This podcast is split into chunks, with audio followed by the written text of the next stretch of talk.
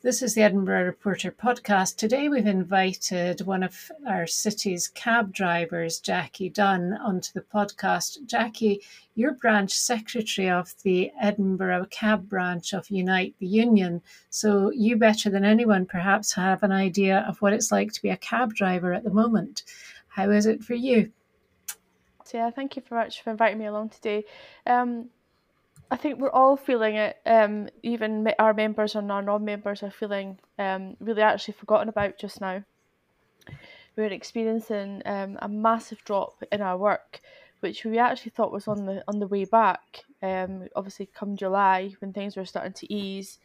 Um, so we thought, you know, with the pubs and restaurants being open, people starting to move around, work was starting to get a little bit better.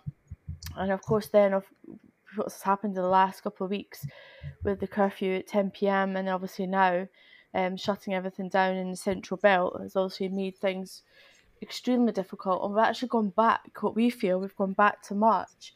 But the difference between then and now is we don't have any help now. Um, so they they gave us grants for the self-employed, which was the what's called the self-employment income support scheme the SEISS. So if you obviously put your tax in, you've got like 80% back. Um, I think it was 80% back of your tax. Um, and then it was down to 70% for your second um, one. And then now, the one we're going to get on the 1st of November, you actually have to be trading um, to claim that money.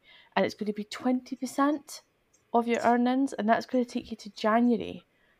Um, so if you're not trading come the 1st of November, now obviously the news today that Nicola Sturgeon possibly might delay the opening of um, pubs and restaurants beyond the 26th of October is going to be a, a, big concern for a lot of the drivers who especially work the nighttime economy.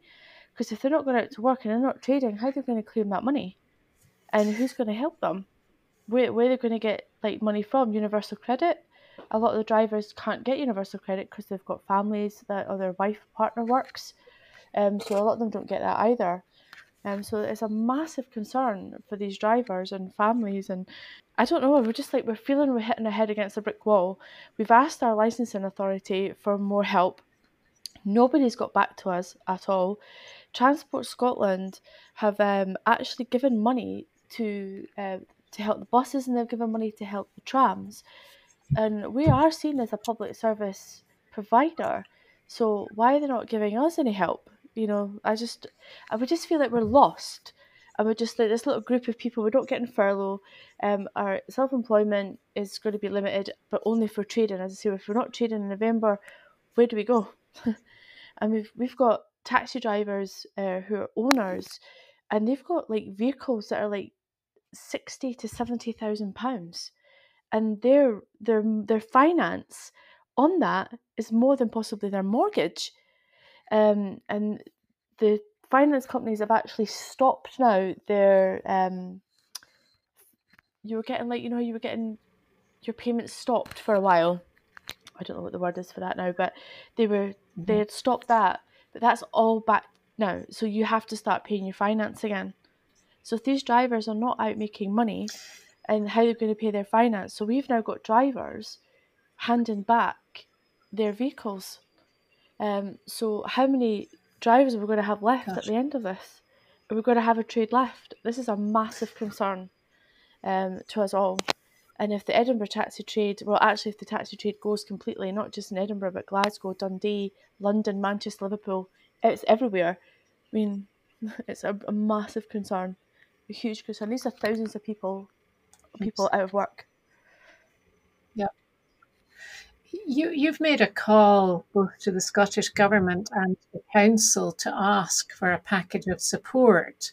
Um, and you know you've you've already said that you, you've seen a fall in business up to about 90% but and you're saying that you haven't had any um, comeback from the Scottish Government or the Council. Now, I asked, I asked the Council for a comment from Cathy Fullerton, who is the regulatory convener. And one of the things that she mentioned was that they had deferred payment of the taxi and private hire car applications earlier this year, but they can't continue that because they have to balance that with this is what she says we have to balance this with the cost of operating the licensing service and a decision was taken by the council at its policy and sustainability committee in august to that effect so they themselves are in a position where they don't feel able to do anything. So I guess that leaves the Scottish government, and you're saying that you haven't had any help from them at all.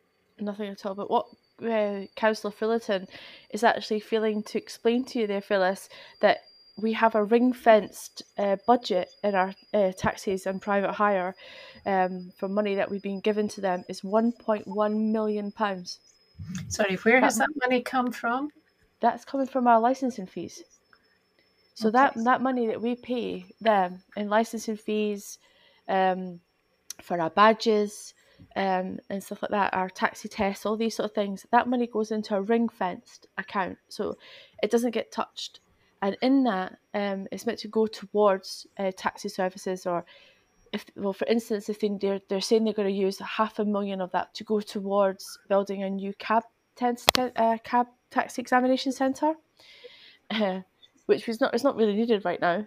Um, but 1.1 million is sitting in an account doing nothing. That 1.1 million can be easily distributed to help taxi drivers right now. The money that we pay, why can't they give it back just now? So she's obviously failing to mention they've got that money sitting there. So if they're, and by the way, they're not meant to be having that money. That this meant to be non-profit. so the money that they get in um, from us is meant to be able to sustain what they actually provide. So and it's obviously we pay what how much we ever pay.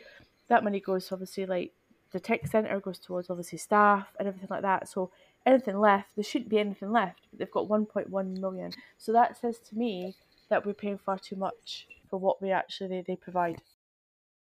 Well, I'll be going back to them and asking them about the uh, 1.1 million. We've asked to sit down and speak to them, um, and no, nobody's getting back to us at all. We've, it's completely and utterly diabolical that not one person wants to come and sit with us and have a, a discussion about what's going out on the streets right now. And it's not just the taxi drivers; it's private hire too. You know, I mean, they're suffering just as much as we are. But it's like, come and sit with us, come and speak to us. Like, sit down and say, right, what can you do to help us all here? So, what do you do next? Where do you go now for help, or what do you do? Well, we've always believed as a branch that before we would take any action, um, we would sit down and negotiate and talk. That we've always said that. Um, but there is, I must say, Phyllis, there is an appetite within our branch to start taking action now um, possibly. You would go on strike. Protest. No, it wouldn't be such a uh, as a strike. It'd be more like a protest. But the thing mm. that we obviously we're concerned about by doing a protest is we do not want to upset the public. We don't want to block the streets. We don't want to make um, negotiating around the city any more difficult than it is right now with roadworks and um, spaces for people and stuff. There's not a lot of space right now for cars and buses and stuff with this what's going on. So if we were to do any kind of protest, we don't want to upset um, any people trying to get around just now. So that is something that we're going to have to consider, um, and what kind of what that protest would take. And of course, uh, you, one of your messages is that black taxis are safer than any anything else because you have screens. Absolutely, absolutely. We've got the screens. We've all our surfaces are wipeable, um, so they can be wiped down. They're sanitised after every person that comes in and out. Um, there's socially distanced between you and the and the back, so they probably are one of the safest pub- methods of public transport right now. Um, so yeah, definitely. Well, Jacqui, definitely. thank you very much indeed for speaking with us today. We'll uh, try and uh, get your story out and get you noticed. Hopefully, thank you very much. Yeah, thank you, Phyllis. Thank you.